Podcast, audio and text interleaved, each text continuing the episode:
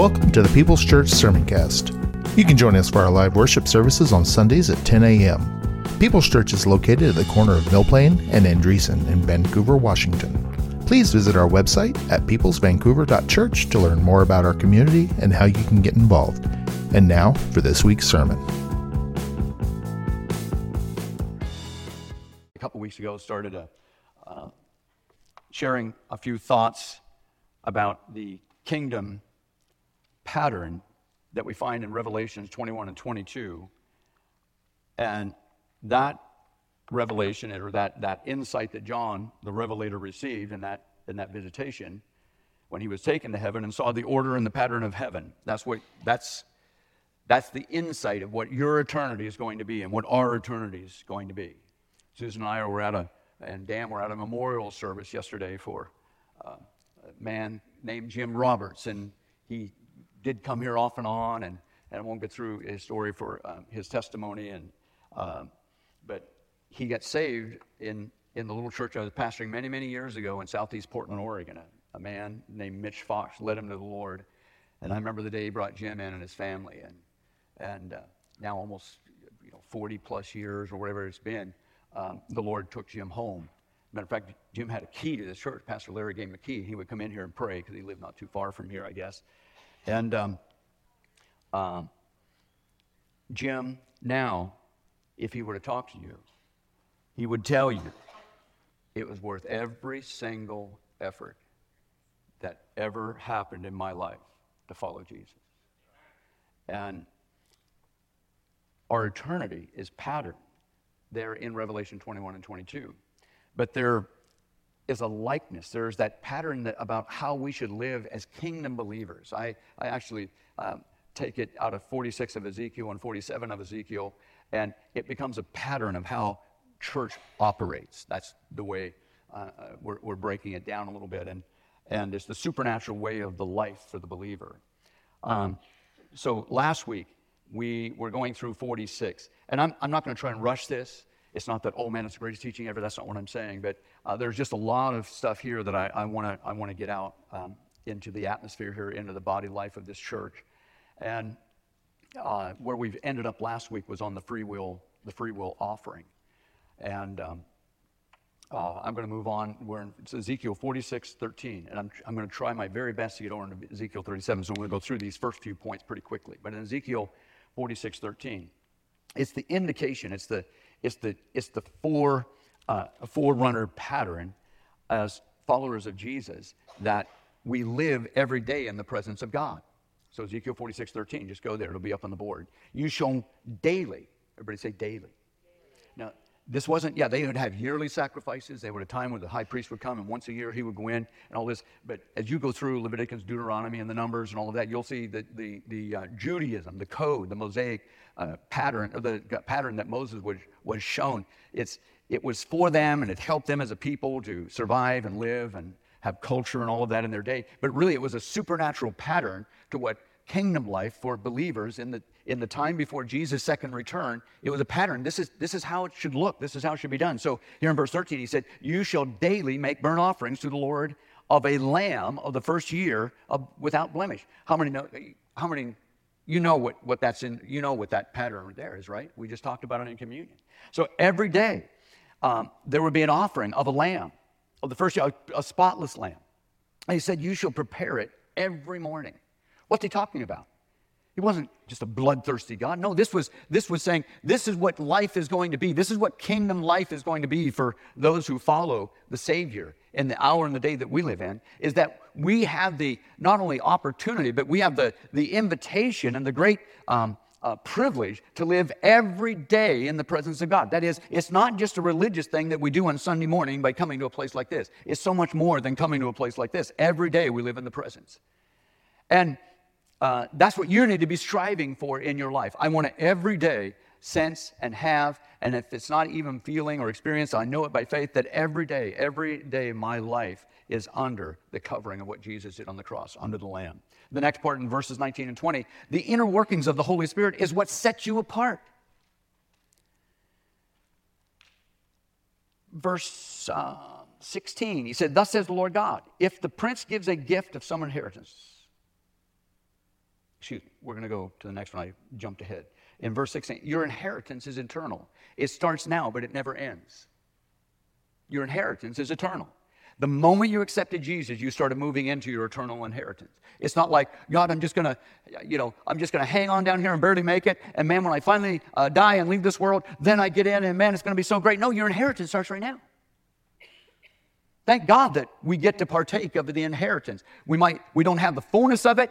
We're still uh, in this world that has a lot of issues that impact us, but our, our eternal inheritance, it's, our inheritance is eternal and it starts now, but it never ends. So 16, he says, Thus says the Lord God. If the prince gives a gives a gift of some of his inheritance to any of his sons, it shall belong to his sons. It is their possession by inheritance.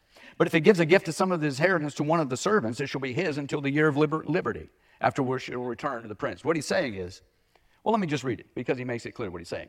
But an inheritance shall belong to his sons, it shall become theirs. You know your sons and daughters, right?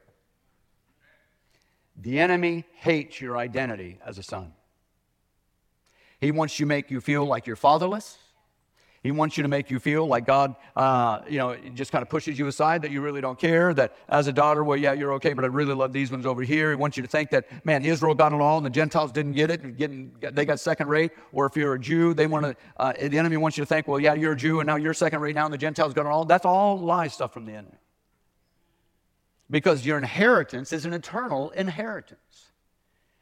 And so he says, moreover, verse 18, the prince shall not take any of the people's inheritance by evicting them from their property. What's he talking about?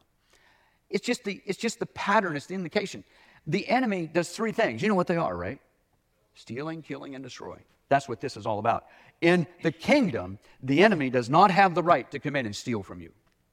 Now, if you leave your stuff laying out where it shouldn't be laying, and I'm not talking about literal stuff, I'm talking about just your life and all of that. If you open doors, if you have things out there, yeah, he's a, he's a thief, he's sneaky, he's all, he'll come and take it. But that's not, that not, that's not God's plan. The enemy doesn't have a right to come and steal your stuff, your life, plunder you. If he does, the Lord said he's got to repay it. And it's not one to one. The enemy is not in charge of when you die, God's in charge He's the one that says, I numbered your days. Before you were born, I knew how many you were going to have.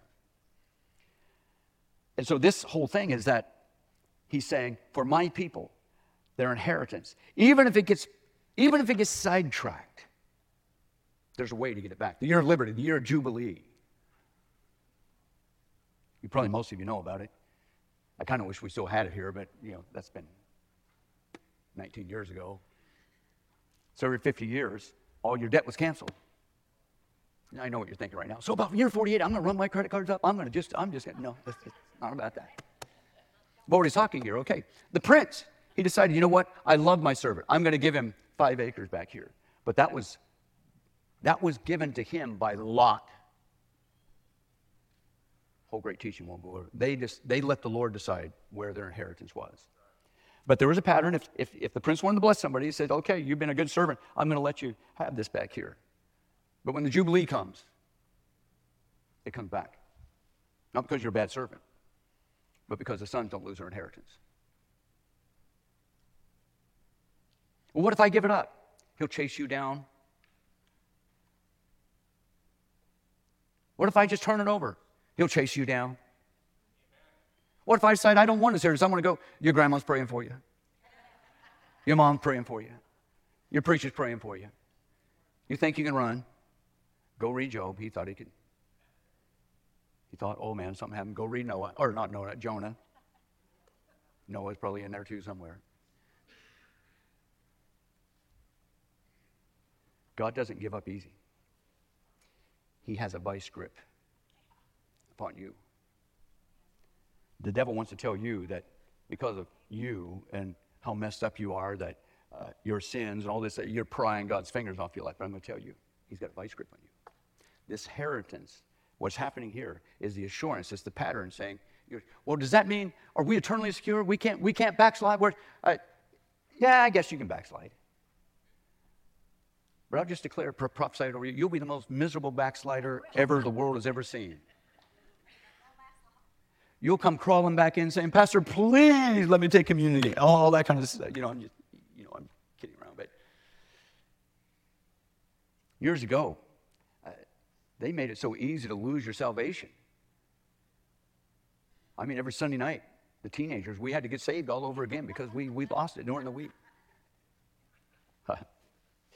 so you get what I'm trying to say. Your inheritance is eternal. Uh, it starts now and it never ends. Now, don't you go out and say, man, the pastor said it's okay for me to go and just do whatever I said. Oh, I did not say that.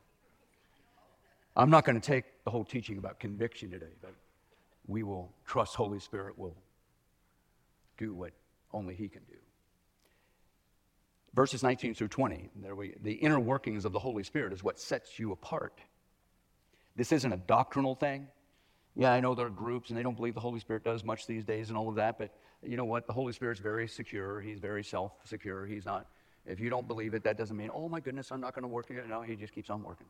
Doesn't need your permission. He needs your cooperation for certain things, but the Holy, you know, what do we do about these, this bad doctrine and all this stuff out there? Well, you just uh, pray for him, but just keep on serving God, man. That's the best thing you can do. Uh, the inner workings of the Holy Spirit is what sets you apart from the world. It's what sets us apart as kingdom people. Now, he brought me through the entrance, which was at the side gate, into the holy chambers of the priests, which faced towards the north. He brought me through the entrance, which was at the side of the gate, into the holy chambers of the priests, which faced towards the north.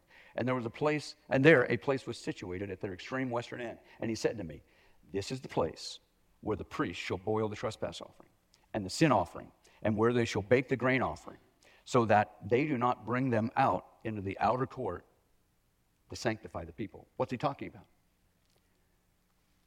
Sanctification, that is being set aside for the purposes of God, is not an outward act. Yeah, faith works in the inside, and then it show, its, its, its evidence shows up on the outside.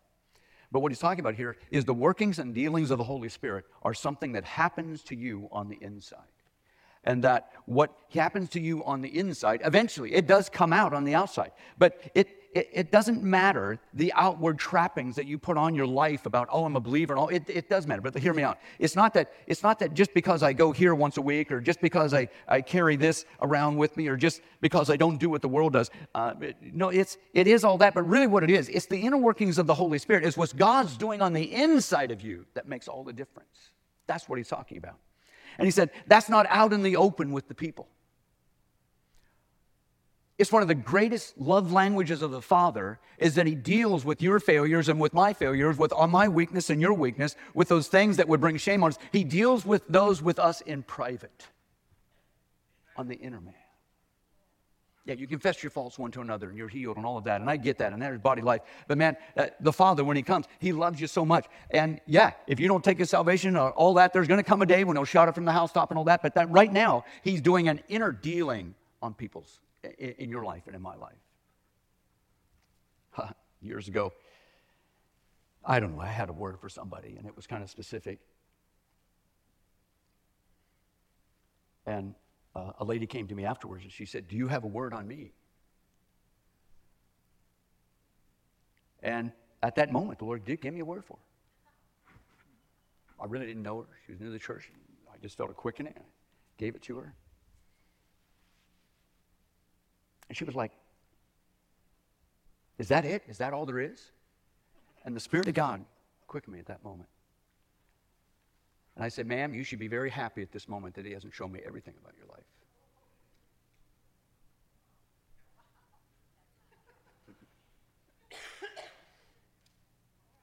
the Holy Spirit just began to work deeply in her life. I don't want to know everything about your life. I'm trying to deal with all my stuff in my life. I don't need all, you know, I love you, I'm a pastor and all, but there are those things that he deals in secret with us. The inner workings of the Holy Spirit is what sets you apart. Those outside the, the, the, the kingdom, those outside the body, they don't get this. All they get is condemn, condemnation. That's what the devil gets, and, and, and all that stuff. The heavenly pattern that reflects the house of God. The heavenly pattern over in Revelation 21, 22. I'm not going to go into it today, go back, get the message. We kind of went through it a few weeks back. But that pattern, that reality of, of what's going, of what it is there, is reflected here. And so now I want to jump into Ezekiel 47, and we're going to just kind of basically do an introductory part. Probably take another week or two to really get through all of this. But part three in Ezekiel 47, let me just begin to read. And then he, this, this angel, brought me back to the door of the temple and there was water flowing, or, and there was water. excuse me, brought me back to the door of the temple. And now he's beginning to have this expanded revelation of the temple, what it is. There was water flowing from under the threshold of the temple towards the east. For the front of the temple faced east. The water was flowing from under the right side of the temple, south of the altar. And he brought me out by the way of the north gate and led me around the outside to the outer gate that faces east, and there was water running out on the right side.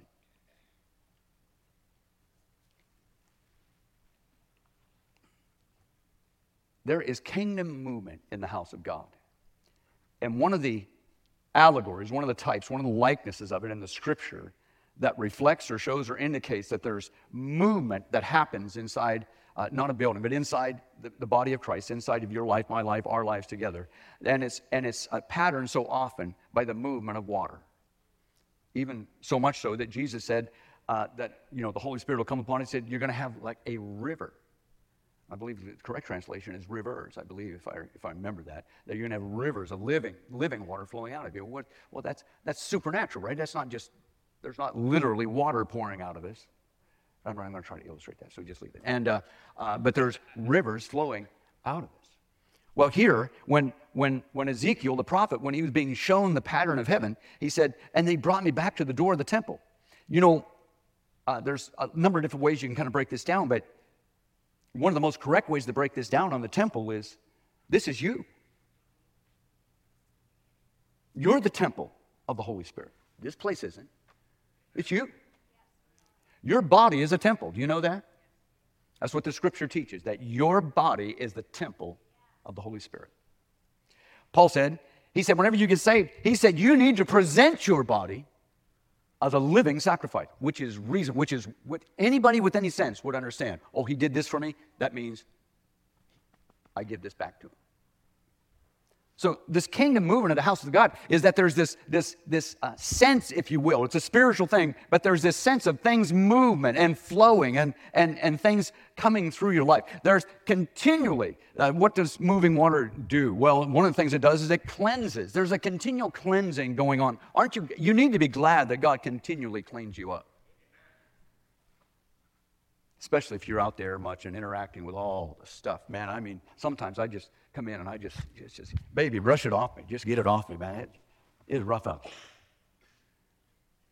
The kingdom movement in the house of God. The first thing the prophet was shown was that the presence and movement and direction of the water. The temple had its own river. What makes the house of God today different than any club, fraternity, association, membership, and I, and I got no problem with church membership, but uh, I, this, this, member, this membership isn't about you signing something, it's about you giving something. You giving you, uh, giving all of you. And, and so this temple idea is that you're the temple of the Holy Spirit, and, and the Holy Spirit is what provides flow, movement, if you will, spiritual movement into your life. When you read the Word of God, it's not translated or understood in your brain like a regular book is. When you read this book, the Holy Spirit turns on the tap and his mind begins to flow into your mind. And all of a sudden, things that you didn't understand before, now you begin to see in a spiritual life. That's the flow of the river of God flowing into your life. Cleansing, healing, refreshing, doing all those, doing all those things. And I got to keep moving because I want to get somewhere else where I'm going with this. So the first thing the prophet was shown was the present movement in direction of water. The temple had its own river. You see, he didn't ask us for permission to put the river in the temple. It's his temple. You are his temple. He's not asking you permission if you're going to let the river of God flow into your life. He will just come flow. Now, you might not like it, you might resist it, you might not understand it, all those things. I've been there and many, many more. But His Holy Spirit, when you became a Christian, His Holy Spirit invaded you.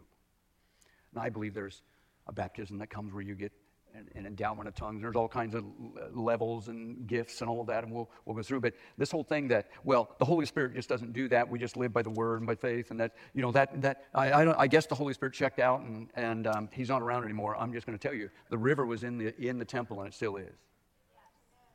Whenever you feel conviction, that's the river. When you feel joy, supernatural, that's the river. when you just are so glad to be saved, that's the river. And I can just keep illustrating on and on and go, and I don't need to do that. Uh, you need to see what the flow of the river looks like from the outside. So, verse 2, he was shown this. Verse 1, he was shown this the water flowing from under the right side of the temple to the south of the altar. Verse 2, he brought me out by the way of the north and led me around on the outside to the outer gateway that faces east, and there was water running out of the right side. What he was showing him is that uh, you need to see what the flow of the river looks like on the outside. Because the next thing that is very easy happens is we just kind of think, well, that river just it's just for us. It's just for in here. No, no, no. That river is in you and it flows out of your belly. It's not like you don't have the, the, the Bonneville Dam where you trap all of it and you're just going to hold it up and hold it up. No, no, it's going to flow out of you. So, what's that look like? Well, I'll just throw out a couple of things. So, whenever you invite everybody in town to come to your parking lot and have fun, and you do hot dogs and hamburgers and smoke up in the air and blow up the water things and do all kinds of stuff, and they come in and they're just laughing and having fun, what's really happening is you need to walk outside of it. You need to walk outside. You need to take a step back from just what God's doing, and you need to look around and see the river of God is flowing in them. That's what this is about. That's where the river is flowing. That's where it's needed. So he took Ezekiel outside the temple and he said, Hey, Ezekiel, uh, you catch this. Let all these other guys know that the river flows outside just as much as it does inside. You think God's not working out there? This world would be nuked tomorrow if the Holy Spirit wasn't out there working. If it wasn't for the Holy Spirit holding the mullahs back from the button or whatever they got in Iran, they would have blown Israel. And I, you can just go on and on and on and on. Oh man, the devil's running the world. No, the Bible actually teaches that God's running the world. The devil's the prince and power of the air. But it's God that says the kings are going to come and give me their glory. The good ones and the bad ones. Every knee shall bow, every tongue confess. How you enter, verse 3, how you enter prepares you to receive. Now, this is setting up where he's getting ready to take the man of God. And so in verse 3, so when the man of God went out to the east with a line, uh, with, with a line in his hand, so when the man went out to the east with a line in his hand, think of it like this a big long tape measure. and he measured a thousand cubits, and he brought me through the water. So, okay, Ezekiel, there's water inside the temple, it's flowing there, but I want you to come out here and see something. There's water out here, and every thousand cubits, it, the water doesn't just stay static. It's not a puddle, it's not a pond, it's not a reservoir, it's a river. One of my favorite pictures of the outreach a couple weeks ago was the little boy, I think little boy, I, I, uh, a little boy the water slides out there and water's everywhere and uh, there's kids all up and the water had run down into a kind of little low spot in the parking lot and this little boy is just sitting in the parking lot in the water. The water just running around. And he's just like man i'm so glad to be here. And i thought i thought that's so good. The water runs and people will be attracted to it. So he said you need to be in the water so he went out, he measured this. And this whole idea is, and this is where I'm going to take us and, and spend the next few moments and, and wrap this up, but the, the whole idea here is this you need to be in the water. Now, I've heard these next few verses preached a lot of different ways, and I'm not saying, oh, my way is the best way, because that's not it at all. But um, God, uh, I, am probably going to give you uh, some, not, I'm probably going to say some things that maybe you haven't heard in this way before concerning this water that Ezekiel was taken into. Because it wasn't like he took him up in, in, the helicopter airplane and said, Man, look at that river down there. It starts all small up here, and by the time it gets down to the mouth of the, uh, the Columbia gets to the mouth of the Pacific, it's great big wide. It, it's not that analogy, really. I mean, that's there, but if you just try to keep it that way, well, the river comes out and it gets bigger the further it goes. That's, that's one way. But there's more there to it. There's more there to it. And so he brought me through the waters. You need to be in the water, the four levels of the river. You need all four of them to flourish in your life in the kingdom. So, what happened? Let's start to break it down. Verse 3 And he brought me through the waters. The water came up to my ankles. The first point, I've already made it several times. The heavenly messenger made sure that Ezekiel personally and individually got in the water. Now, it's good for you to watch people get in the water. Use a little analogy. It's good to see the little boy in the puddle out front and say, oh man, it's so. But uh, my friend, he wants you, little old you. He wants you in the water. What, what, what's he really talking? He wants you in the flow of the Holy Spirit. That's what he's talking about. in the kingdom life today, what happens in the New Testament church is every believer needs to be experiencing and be in, be in, in the flow of what the Spirit of God is doing in their personal life, in the corporate life, and in, the, in, in our world life. That's what, that's what the kingdom is about. It's not like, well, I'm going to live in the desert down here, and then when I get up to heaven, man, I'm going to go take a jump in the crystal river around the throne. Well, no, he wants you jumping in right now. That's what the kingdom, that's what, that's what Jesus said. It's going to flow out of you. So uh, the Holy Spirit, this first one, is at the, he took me into the water, brought me through the water, and the waters came up to my ankles. The Holy Spirit level of the anchor, the first one. The connection of the upper to the lower. The ankle is the joint that bends and swivels. It's, one of, it's, a, it's a weird joint in your body. The ankle is very complicated part. It makes it possible for you to bend your legs, to jump, run, and walk. It means, the root word of it means to be at an angle, to be flexible. Without you being at the level of the ankle, you're going to be stiff and frozen in one spot in your walk and your experience with God. You're going to find it very difficult to move in your uh, head in your walk with God. You need to be in, in um, a, a, position, if you will, or up under God's Holy Spirit moving your life in, so, in such a way that the areas that you're naturally prone to, to be reserved about the things of God, to be stiff, if I can use that, to be just, I just want it this way all the time, and that's the only way. Yet you've got an ankle that's locked up. You need to get in the flow of the Holy Spirit so that thing moves a little bit. And that you're okay with that. I prayed for a lady many, many years ago. Now, hear me out here because this isn't about embarrassing someone. But this was back in the days. And some of you remember Sister Mall. You may be called her Velma, but to me, she was Sister Mall. Um, she was my mother in the Lord. And one of the things that, if you knew her, that you that when I say this, you're gonna go, oh yeah, is that her hairdo. Right? It was beautiful. Yeah, it was beautiful. I loved it. I don't know how she got it that way. Probably took some effort and time. Brother Maul loved it that way, all that stuff. But that was a style back in the day. And, and I remember in one church I was pastoring, this lady came in, and she kind of reminded me of Sister Maul. She had that hair. And um, now, I'm not trying to set something up. I'm not trying to get you to do what I'm going to say here. This is just the testimony of what was happening. And so uh, we had altar calls then, and people came down, and people were praying. And man, there was a while when people were just, you ever, you ever hear the term falling out, being slain in spirit? I mean, people were just being slain in spirit. We got guys and catch them and all of that. Well, there was this one lady, and she had hair like that. And she came down, and I don't know what God was doing, but He was doing something in her life. Some people were praying for her, and I looked over, and she just, she's going like this. And the catcher was there. Now, hear me out. This is, we're talking about the river in the, in the church, okay? So, and, and she was she was just, it, it, it got to where she was backing down. She was just kind of going all over, and they were, and I'm like, what in the world is going on over there? And I wasn't there to rebuke the ministers or anything like that, the older workers, but I finally felt, you know, I need to go. I walk over, and I said, I said, sis, what, what's going on in your life? What's the Lord doing? What, what's happening to you right now? She said, I can barely stand up, and I just, I don't want to, I don't want to go down on the floor. And I said, it's going to be all right. It's going to be all right. Don't, you know, if we're not going to let anybody push you, but if the Spirit, and she said, I don't want to mess my hair up. This is one of the few times I've ever done this in my life. But I felt God.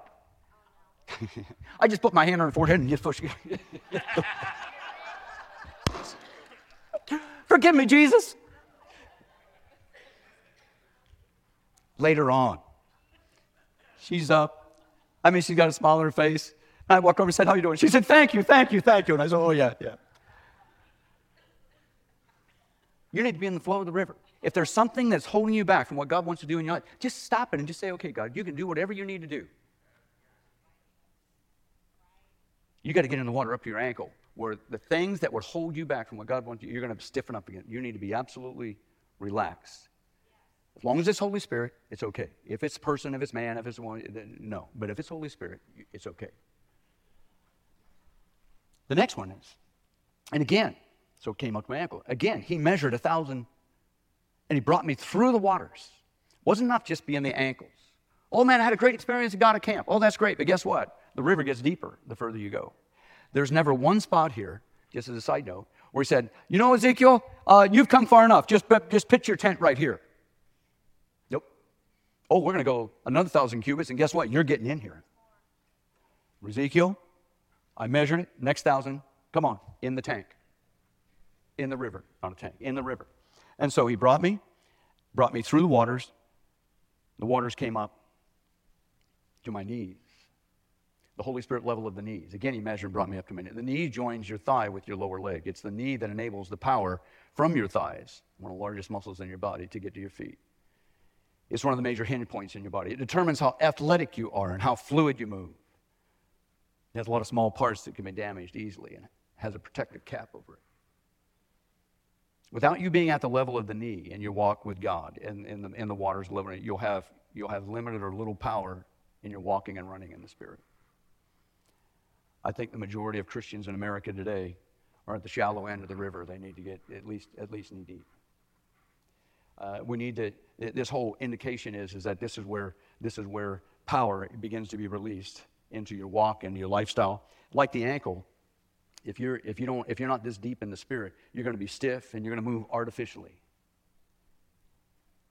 When your knee's locked up, you don't have a, a normal gait or walk. You see, what we call dignity sometime in the house of God is nothing more than stiffness and artificially religious. And I'm not talking for people to be, I mean, yeah, if God, if you roll on the floor, hey, okay, but uh, you know, you know me. I've been here long enough. We're not trying to make that happen, but um, don't be surprised if at some point the Holy Spirit does things that go beyond your understanding.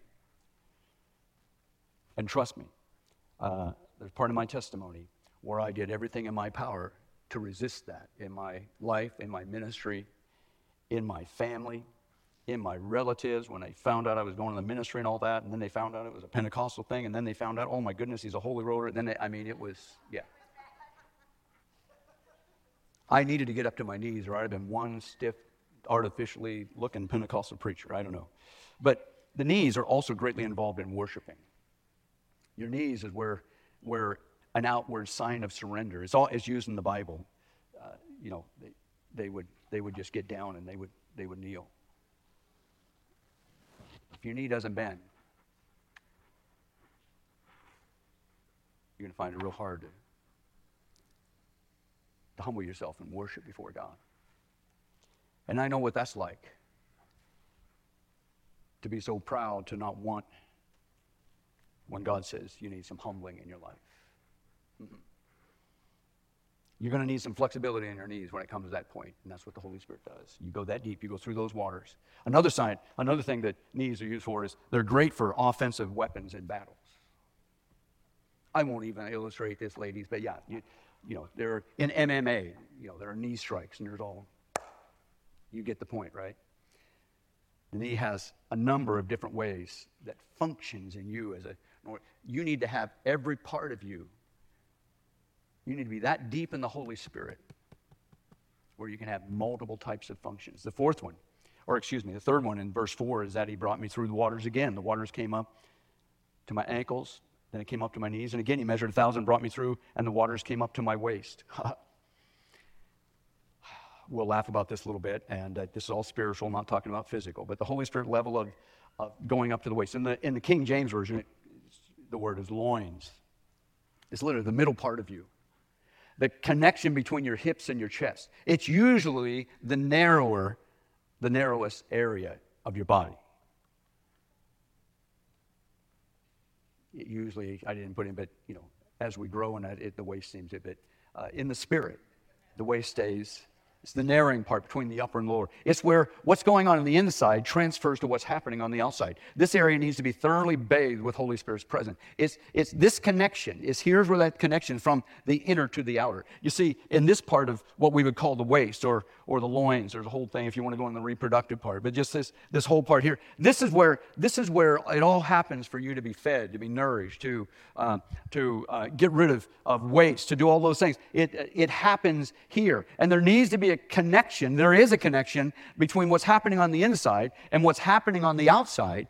And if you, if you don't have that connection up under the influence and flow and control of the Holy Spirit, you can have movement on the outside, but be utterly sick on the inside. Remember Jesus talking to the Pharisees and Sadducees? He said, You're like whitewashed sepulchres. He said, You got it all washed on the outside, but the inside is full of dead men's bones.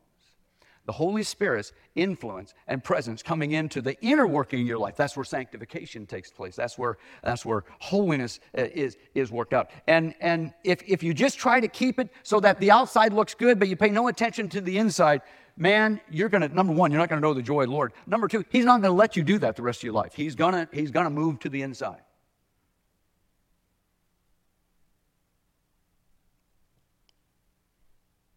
It's where people from outside the church say, Well, I go to church, but it's full of hypocrites. Well, really, what it's full of is people that have something going on, the outside, but there's nothing, the, the, the corresponding work isn't happening on the inside. The work of God.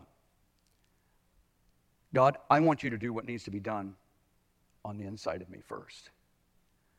I don't want to play games. You don't want to either. I don't want to just have it, you know, put up the facade. Lord, I want what's on the inside. I want to be real, and what's happening on the inside, let it come out on the outside. I'm not talking about walking around all the time spilling your guts and all of that kind of thing, but uh, there's this connection. He said, he said, Ezekiel, come on, I'm going to take you into and through this water that's up to your waist. The further it goes on the inside, the deeper you're going to need to be in the water, by the way. So, in verse 5, the progression continues. And again, he measured another thousand, and it was a river that I could not cross, for the water was too deep and water in which one must swim.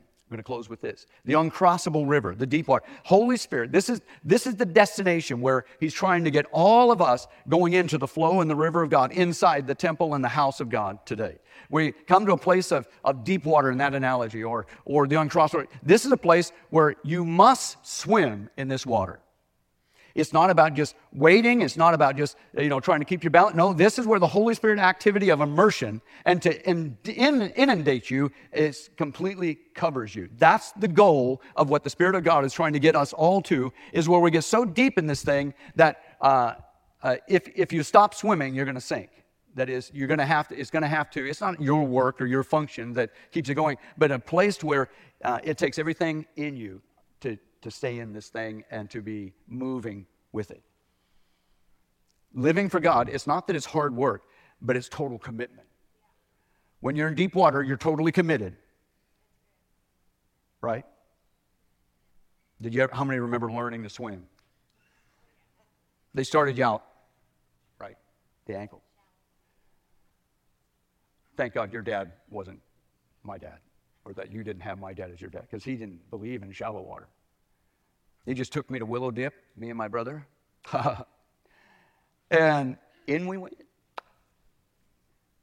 It's where I found out doggy paddling really works good. Come on, somebody. Yeah, I know. We got a new way of parenting, and uh, he wouldn't have let us drown, but he just figured, okay, you're going to learn to swim. We're going to learn to swim, boys. Okay, man. Where, what school? What teacher? Oh, I got a teacher.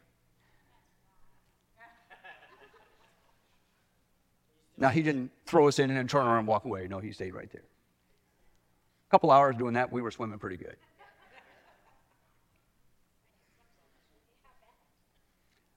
You know, the Holy Spirit just might, might need to come up in your life and just push you off into the deep end of the pool.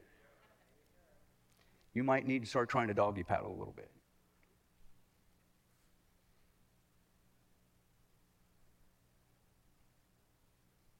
To be completely covered is a scary thing to be completely covered by Holy Spirit. It can cause you to take pause. God, God, God, God am, I, am I ready for this? Yeah. You have to keep moving to survive here. You see, if you're just going to play religion, you can show up whenever you want to show up and make it look good on the outside, but you're not really surviving and, and making headway into the kingdom of God. If you're going to survive in, in this immersion, this inundation of the Holy Spirit, you're going to have to keep moving. There's not a place where you get to say, okay, God, time out. Now I know there's rest, and that's a whole different, thing. but this is, this is your inner, inner life of God. God, I want to be in a place where I have to keep swimming to keep up with what you're doing in my life.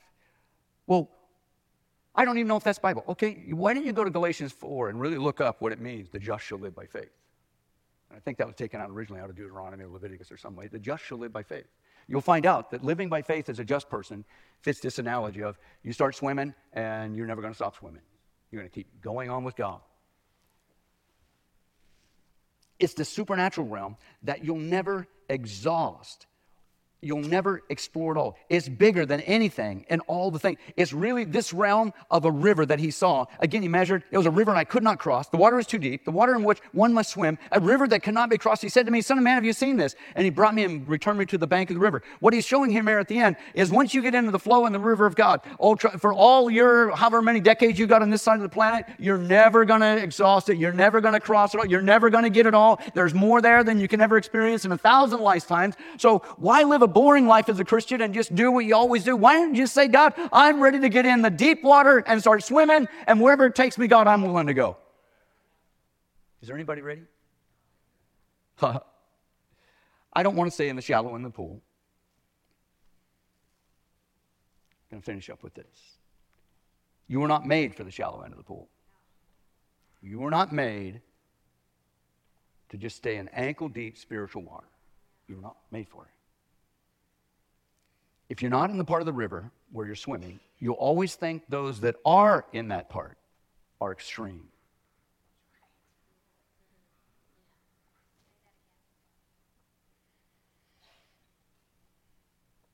I guess say, felt the call of God, wanted to go to Bible college. Nobody paid my way. I became a welder, and that's how I paid my way through Bible college. but I was working with iron workers and construction men. I was 20, two, and these men were 40s and 50s, hard men, construction workers. And we ate our lunch in the same lunchroom. And I didn't know what this was about, but I remember you go in and you take your hard hat off and you slam it down on the table. That's what you all did at lunchtime. First, I thought, we're getting ready to have a fight, something going on here. No, it was just lunchtime. They all pulled out their lunch boxes. You know, the old fashioned lunch boxes that had a green thermos stuck, cut through a hole, you know, stuck in it, you know, cut through a hole in the side of it. I had mine carry, and one of the iron workers took my bucket when I wasn't watching, and he cut a hole in the end of it and said, This how, son, this is how you properly carry a thermos. I, what are you talking about? All right. True story. Well, I was working there, so I go to Bible college. So we all sat down at lunch, and there being ironworkers, man. I took my hard hat and just kind of. Before I opened my bucket, I bowed my head and I, I wasn't praying out loud. I was praying. First time I did that, about halfway through, I heard them laughing. and I opened my eyes at the end, and one of the guys said, Are you one of those religious guys? And anyway, it started. I had to swim for my life for a little bit. But worth every minute. Got some of them to come to church when I was preaching. And I wish I wouldn't have done that. I wouldn't. I'm, I'm done. For to swim in the deep means fear has lost its hold on you until you get into where you have to swim in the deep or you're not going to make it, fear will always try to keep a part of you. But once you're in the deep, fear evaporates away. You remember? You remember this? You remember Peter on the boat, right? In the middle of the storm. They thought it was a ghost coming to him, but it was Jesus walking in the water. They thinking they're going to die. And Peter said, Is that you, Lord? And he said, Yes. And he said, Can I come? We bid you come. And, and Peter jumped out of the boat. At least there was one willing to jump out of the boat. Oh, it wasn't perfect. Yeah, he started sinking a little bit. Jesus had to catch him, pull him up. But thank God there was one disciple, one apostle that was so overwhelmed by the presence of Jesus that he didn't care about the storm, didn't care about physics, didn't care about gravity, didn't care about water, didn't care. He just said, I want to be with you, Jesus, and I'm coming. That's what I'm talking about today. If that's the kind of thing that's going on in your life, let's just stand. God, I, I, I just want to be where you're going. I, want to come. We're, we're going to talk about the, what happens along the banks of the river next week. It's, it's amazing. But uh, uh, I, I believe God. It's not that this church isn't deep. That's not what I'm saying at all. But I do believe this. This is an ongoing thing that the Spirit of God keeps bringing us into. I think it's time that all of us, me top of the list, me saying I need it more than all the rest of you together, that uh, we say, Lord, we want to go deeper. we want to go. I'm ready to go deeper. I need to go deeper. It's not that I just want to go deeper. Lord, I need to go deeper. Thank you, Jesus. Shut your eyes. If that's your heart, just lift your hand to heaven. Lord, I need to go deeper into the things of God. Lord, I want to go deeper. I'm scared of being in the deep end, Lord. I'm, I'm afraid. I'm a little cautious about being in where I got to swim all the time. Lord, it's not about me having to work, but Lord, I just, there's that thing in my life where I just, I like it where it's stable and I like it where I know how it's happening and I like it where I'm in charge and I, I'm like it where my feet can touch the bottom a little bit. But Lord, you're calling me out to a river that's uncrossable. You're calling me into the deeper things of God. Lord, as a church called People's Church, we're ready for that. Lord, I'm just praying that as the, as the shepherd here. Lord, we're ready for that. God, I know what your Holy Spirit's doing is leading all of us in whatever uh, area of the river we're in, from the shallow end to the deep end. God, you're calling us to the next level. Lord, you're measuring it out for us and saying, "Come on, come on, you, you, I can get you through this one if you just follow me." God, take us as deep as you want us to go. Would you just pray that over your own life? If I sat down with probably pretty much everybody here and said, Well, how deep would you like your pastor to be in the things of God? I can, just knowing people the way I do, they probably most of you say, Man, I want the pastor to be in as deep as he can. But man, if there's anybody going to be swimming in that thing, that better be the pastor. Well, I'm saying, God, I want to go deeper. But guess what, church? I don't want to be the only one out there. You're coming with me. I'm taking friends with me, and you're it. And I know that the Holy Spirit's already been dealing with this church, already been dealing with you. We're going deeper and we want to go deeper. We're not being made to go. We're, we're the angel. He's leading us out there. Just say, Lord, however deep I need to be, take me. Just, just let's pray that. Let's let's finish this, sir. Lord, however deep I need to go, you get me there, God. Lord, I surrender it to you. I surrender all that I am to you. Everything about me, Lord, I surrender to you. Uh, we prayed a dangerous prayer last weekend. We're praying another. This is a very dangerous prayer. Lord, I surrender everything about however deep you want me to go, Lord. I say yes to it. You can take me there. It's a very dangerous prayer because He will lead you there. Not dangerous that He's going to leave you and forsake you, dangerous that you're going in places you've never been before. And that's a scary place sometimes. But He'll be there. I won't leave you, I won't forsake you. Maybe right there with you. Ha ha. The angel never left of Ezekiel's side. He was always right there. No matter what water he was in, the angel was there. As soon as he got through that one, he said, Come on, I'm going to measure it on another thousand. We're going to the next one. That's what he's doing in not just people's church, but in our world right now. Father, say, Yes, I want it all. I want to go as deep as you want to take me. Oh God. Oh God. Let the Holy Spirit just speak. Let just the Holy Spirit deal with you and your inner, your inner person. Thank you, Jesus. I want to go deeper. Some of you you're actually dissatisfied with just being at the ankle level. You're actually dissatisfied being at the knee. I mean, you've had a good walk with God. You're, you're, there's nothing wrong. It's not, but it's just like God inside. There's just there's more God. That's that's what this message is about. He's saying, "Come on, there's more. I'm going to get you to the end where it's bigger than anything you can ever imagine." And that's where you were made for, in the things of the Spirit.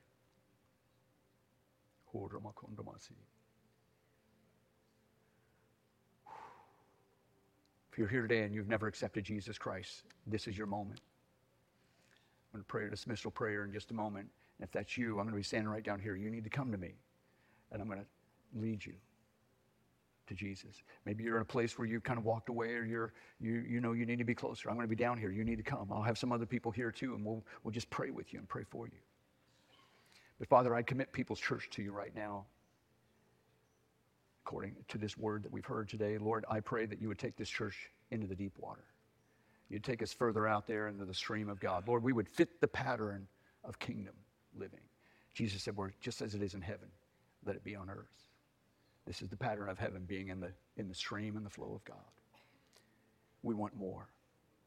Would you conclude this by praying this dangerous prayer of life? Just lay your hand and just say, More, Lord. Just that's it. It's, that's, as, that's as complicated. More, Lord. More. More, God. I'm hungry for more. I need more. I want more. I long for more. I'm not satisfied with, with I'm satisfied with Jesus, but Lord, I want more. I want to be in the, I want to be in this thing all in. Thank you, God. The Lord bless you and keep you. The Lord open doors for you. The Lord release divine favor upon your comings and goings. You're the head and not the tail. You're above and not beneath. God has a plan for you, or, or, ordained from before you were born. It's a good plan. It's a plan to prosper you. It's a plan to, to bring His will and purposes fully into your life. It's a plan where He's in charge and you're not in charge. I release you under the full purposes and plans of God. It will astound you. It will amaze you. It will change everything about you for eternity. Lord, this place will be one of those rescue missions in Vancouver and Clark County. In Jesus' name I pray and release the people to it. Amen and amen. If you need prayer, come on down. It's a couple of our prayer intercessors. Come and join me. If you're here today and you've never accepted Jesus or you want to rededicate, I want you to come talk to me right now.